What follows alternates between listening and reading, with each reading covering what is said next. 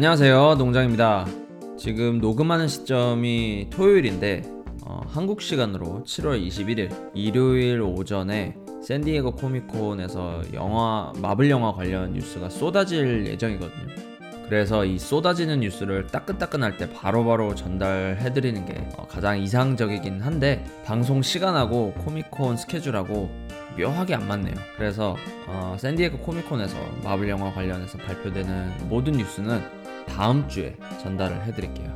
뭐 벌써 유출되는 뉴스도 뭐 있긴 한데 일단 공식에서 발표가 딱 나고 관련 정보도 줄줄이 다 나올 테니까 이건 전부 한꺼번에 모아서 다음 주에 다뤄보고 이번 주는 평범하게 뉴스를 그냥 전달 드리도록 하겠습니다. 마블 영화 전문 팟캐스트 마블 영화 뉴스 61회 첫 번째 드라마 소식인데요. 얼마나 많은 분들이 보실지는 모르겠지만 마블 드라마 Agent of Shield 현재 시즌 6 방영 중인데요. 시즌 7을 끝으로 막을 내린다고 합니다. 시즌 7도 시즌 6와 동일하게 13화 구성으로 제작을 한다고 하고 시즌 7은 아마 내년이나 올해 겨울쯤에 방영하지 않을까 싶네요. Agent of Shield 어, 초반 시즌에는 마블 Cinematic Universe 영화 내용과 무리하게 엮으려고 해서 내용도 별로 재밌지 않고 멋진 슈퍼파워도 잘 안 나오고 분량은 또 분량대로 길고 해서 인기가 푹 식었었는데요. 마블 Cinematic Universe와의 연결고리를 거의 없애고 완전 오리지널 내용으로 구성을 하니 인기가 더 많아진 것 같습니다. 사실 설정만 보면 Agent of Shield 드라마가 영화보다 스케일이 더 큰 것 같아요. 설정만 보면요 외계인뿐만 아니라 시간여행, 전뇌 시스템, 인간복제 안드로이드 등 어, 설정과 내용은 정말 스펙타클합니다. 예산 문제 때문에 CG가 좀 딸려서 그렇지 요즘엔 내용도 적당히 재밌어요. 아무튼 마블 드라마 Agent of Shield가 시즌 7을 끝으로 막을 내린다는 소식이었고요. 다음은 정말 뜻밖에도 영화 토르 4의 제작이 결정되었다는 소식입니다. 정식 타이틀은 아직 정해진 게 없어서 그냥 다들 토르 4라고 부르고 있는데요.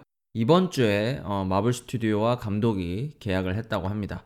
토르 라그나로크의 감독 타이카 와이티티가 토르 4의 감독도 맡을 예정인데요. 재밌게도 이번엔 감독뿐만 아니라 각본까지 직접 쓴다고 합니다. 타이카 와이티티의 영화는 약간 그 뭐라 그래야 되나 괴상한 코미디 장르와 내용으로 인기가 많은데요. 그래서 그런지 토르 라그나로크도 토르 1, 2와는 달리 상당히 유쾌하고 이상하게 어, 재밌어졌죠.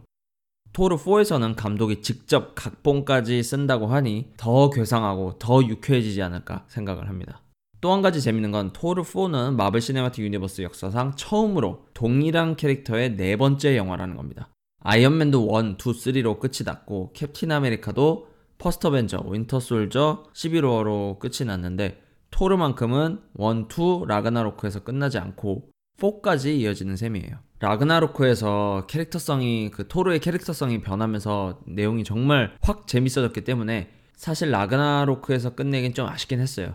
4가 어떤 내용이 될지 기대가 정말 큽니다. 아버지 오딘과의 갈등, 어머니 프리가와의 갈등, 동생 로키와의 갈등. 갈등 스토리는 사실상 더 다룰 내용이 없고 아스가르드의 통치는 발키리에게 맡겼기 때문에 통치하는 스토리도 안 맞고 사실상 토르는 완전히 새로운 모험을 떠나기 딱 좋은 상태 같아요. 엔드게임에서 가디언즈 오브 갤럭시 멤버들과 우주로 떠나는 게 잠깐 나오긴 했지만 토르 4에서 가디언즈 오브 갤럭시를 전부 출연시키기는 힘들 것 같고 토르 한 명의 모험으로 하거나 로켓같이 서브 캐릭터를 한 명 붙여주는 식으로 여행해도 괜찮을 것 같아요. 그래서 토르가 무엇을 목적으로 모험을 해야 하는지는 타이카 감독이 잘 생각해 봐야 될 것 같습니다.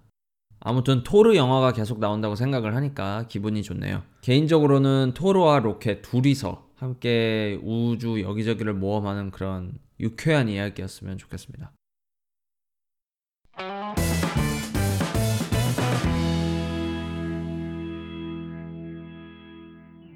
어벤져스 엔드게임이 재개봉을 했는데 재개봉에서 추가된 내용이 좀 실망스럽다는 이야기를 저번 주에 했잖아요. 그 실망과는 상관없이 어, 엔드게임이 드디어 영화 아바타의 기록을 깨고 영화 역사상 가장 높은 박스오피스 매출을 기록할 아직 기록은 안 했습니다. 근데 기록할 날이 멀지 않았습니다. 지금 한 40에서 50억 원 정도가 차이 나는데 매출이 4월, 5월에 개봉한 인피니티 워가 어벤져스 인피니티 워가 4개월간 극장에 걸려 있었던 걸 생각을 해보면 엔드게임은 결국 아바타의 기록을 깰 수 있지 않을까 그렇게 생각을 합니다. 만약 기록이 어, 깨지게 되면 그래서 엔드게임이 박스오피스 역사상 영화 역사상 1위를 찍게 되면 당연히 뉴스에서 다뤄보도록 할게요.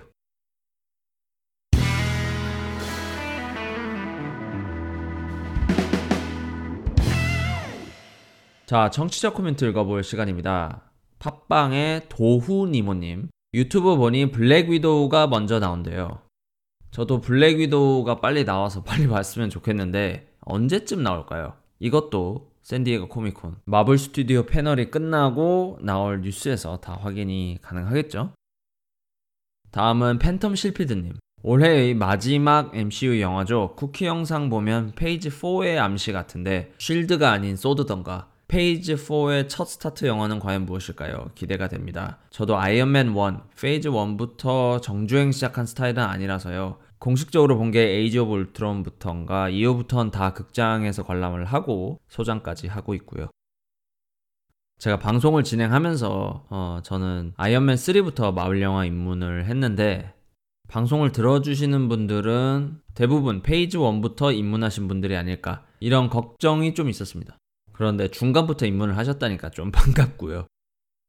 영화에서 공식적으로 그 닉 퓨리가 있었던 곳이 이름은 나오지 않았지만 그 조직의 이름이 나오진 않았지만 아마 소드로 가지 않을까 생각을 합니다. 코믹스에 나왔던 그 소드 모양과 굉장히 흡사하고 그리고 소드 이름도 멋있잖아요. 그래서 아마 소드일 것으로 생각을 합니다.